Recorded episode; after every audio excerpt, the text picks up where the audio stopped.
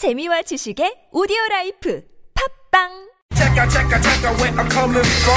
Yeah, Joe 색다른 시선 세상을 바라보는 법. 진짜는 진짜를 알아보는 법. 오늘 뉴스를 들어볼까? 진실을 따라 미래를 그려본다.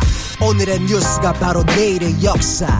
쇼미더 뉴스 네, 오늘도 쇼미더뉴스 좀 앞당겨서 진행하겠습니다. 강양구 프리랜서 기자 모셨습니다. 어서 오세요. 네, 안녕하십니까. 강량구입니다. 네, 자 오늘 첫 소식은요. 네, 이 노무현 정부 당시 청와대 민정수석실이 노 전 대통령의 사돈, 그러니까 아들 권오 씨의 장인 배병렬 씨의 음주 교통사고 전모를 사고 당일 파악하고 또 관련 의혹을 부인하고 또 피해자와 접촉해 사고를 은폐했다는 좀 복잡한 의혹이 제기가 되었습니다. 네네. 당시 민정수석은 문재인 더불어민주당 대선 후보였습니다. 네, 문화일보가 보도한 거죠. 네, 그렇습니다. 이게 사건 내용이 좀 복잡하니까 차근차근 좀 살펴보겠습니다. 네. 이 문화일보는 오늘 노무현 정부 당시 청와대에서 일했던 A 씨를 통해서 확보했다며 배 씨 사고 관련 청와대 보고 문건. 이라는 네. 문서의 사본을 공개했습니다. 예. 이 문서에는 사돈 배병렬 음주 교통사고 약이라는 제목 아래 이 문서의 작성 기간인 문- 민정수석실과 날짜가 적혀 있습니다. 네네. 그러니까 이제 문서 자체는 어쨌든 민정수석실에서 만들어진 문서인 것은 예. 확실해 보이고요. 예. 문서의 내용을 살펴보면 이 2003년 4월 24일 배 씨가 음주 사고를 일으킨 정황을 설명하고 배 씨가 내가 누군데 감히 이러느냐 음. 아무개와 내가 어떻게 되는지 아느냐 하면서 고성을 지르고 소란을 부린 내용 등이 자세하게 적혀 있습니다. 예. 당시 이 사고는 이 배 씨에 대한 음주 측정도 없이 단순 접촉 사고로 처리가 되었고요. 예. 또 민정수석실은 이 이때 발생한 음주 교통사고 사실을 비밀에 붙였습니다. 네.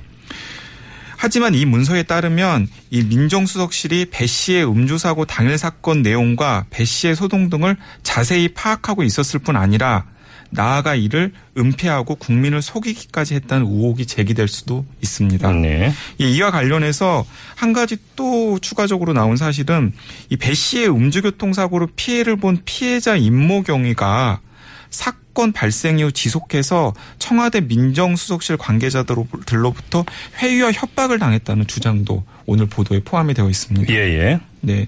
근데 이것은 이 오늘 처음 나온 내용은 아니고요. 네. 사실은 2006년 2월에 조선일보가 최초로 우혹을 제기했었습니다. 2006년 2월이면 노무현 정부 때네요. 노무현 정부 때죠. 네네.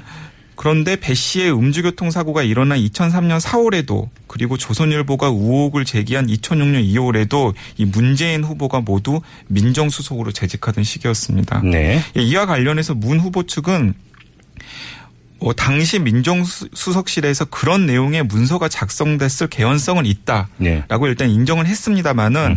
워낙 많은 보고가 이루어지기 때문에 네. 그런 내용이 문재인 당시 민족 민정수석에까지 에게까지는 보고되지 않았을 것으로 알고 있다라고 선을 그었습니다. 알겠습니다. 요 내용 뭐 추가적으로 사실관계가 더 나오면 전해드리도록 하고요. 네네. 자 다음으로 넘어가죠. 네, 이 북한이 오늘 오전에 이 동해상으로 중거리 탄도미사일 한 발을 발사했습니다. 이 오는 6월에 6일에서 7일 개최될 미중 정상회담을 앞두고 이 존재감을 과시하기 위한 무력 시위라는데 무게가 실리고 있습니다. 예, 예. 이 시진핑 중국 국가주석과 도널드 트럼프 미국 대통령이 이 6일 7일 개최된 정상회담에서 북핵 미사일 문제를 두고 벌이는 담판을 앞두고서 우리를 놓고 흥정하지 말라는 메시지를 보내려고 이 도발에 나섰다는 분석인데요. 예. 사실은 이번 미사일 발사는 이 미국과 중국의談判 결과가 아직 나오지 않은 시점에서 다소 저강도의 도발로 수위 조절을 한 것으로 풀이가 됩니다. 예. 사실은 좀 더 센 게 나올 수도 있겠다라는 우려가 있었거든요. 그래서 앞으로 미중 정상회담 결과에 따라서 북한이 단계를 높여서 6차 핵실험이나 혹은 대륙간 탄도미사일 발사 등에 나설 수도 있다는 관측이 나오는 대목입니다. 그러게요. 자, 미중 정상회담에서 어떤 내용이 나오는지 이것도 좀 관심사입니다. 우리 입장에서는. 네.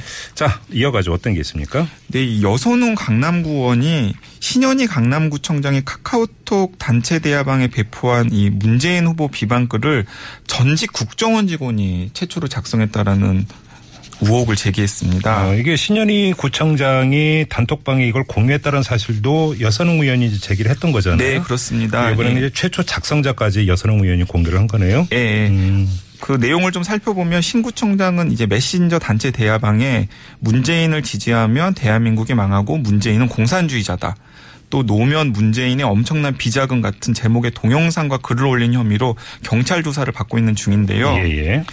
이런 상황에서 이제 이 여 의원이 그것이 사실은 국정원 전직 직원에 의해서 생산된 것이다라는 음. 의혹을 추가로 제기한 것이죠. 예. 이 문재인 후보 측에서는 이 2012년 국정원 댓글 사건을 연상시키는 신종 태극기 댓글 사건이다. 음흠.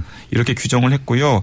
이번 사건의 배후에 자유한국당과 친박 단체만 있는 게 아니라는 정황이 속속 드러나고 있으니 예. 가짜 뉴스의 진짜 배후를 반드시 밝혀내야 한다고 주장하고 나섰습니다. 음, 예. 이 신현희 강남구청장이 요즘 순환입니다. 이 서울지방경찰청 이 또 이 신 구청장을 횡령 배임 혐의로 첩보를 받고 내사를 벌이고 있다는 어. 사실로 알려져서 주목되고 있습니다. 그러게요.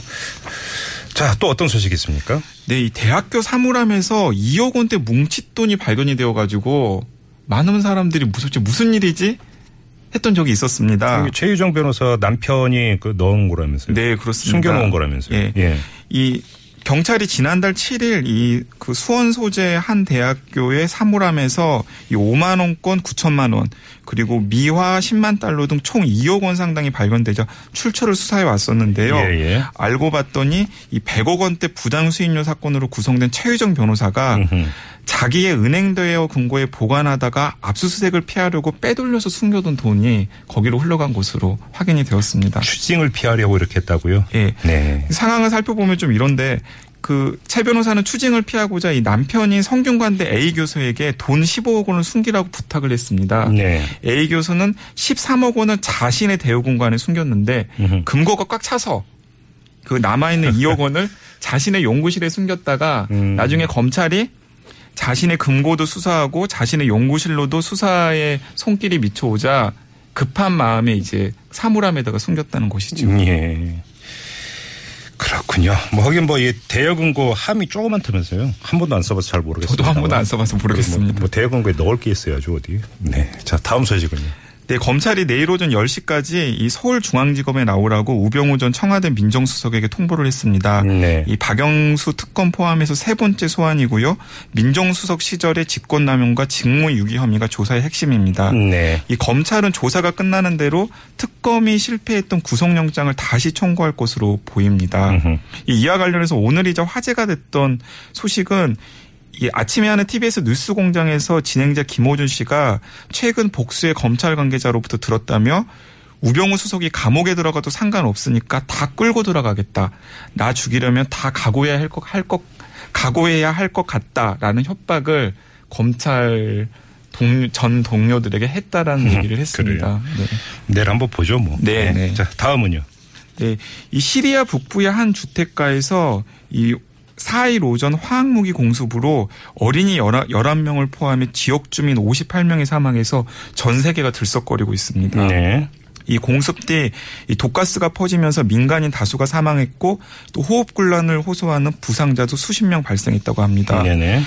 예, 실제로 구호단체 요원들이 인터넷에 게시한 사진을 보면 입에 하얀 거품을 물고 길가에 쓰러진 어린이를 인공호흡하면서 병원으로 옮기는 모습이 담겨 있습니다. 예. 예, 미국을 비롯한 주요 서방국들은 이알 아사드 대통령을 이끄는 시리아 정부가 민간인을 상대로 화학 무기를 사용했을 것으로 보고 있는데요. 시리아 정부는 반군의 책임이라고 서로 자기 주장을 책임을 미루고 있습니다. 네. 한 소식만 더 전해 주시죠. 네.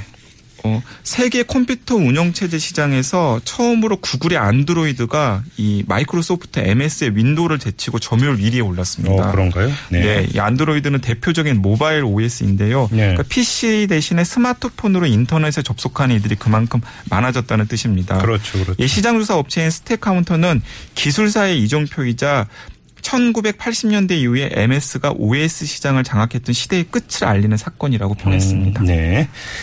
자, 쇼미더 뉴스 여기까지 진행을 하죠. 수고하셨어요. 네, 감사합니다. 네, 강양구 기자와 함께 했고요.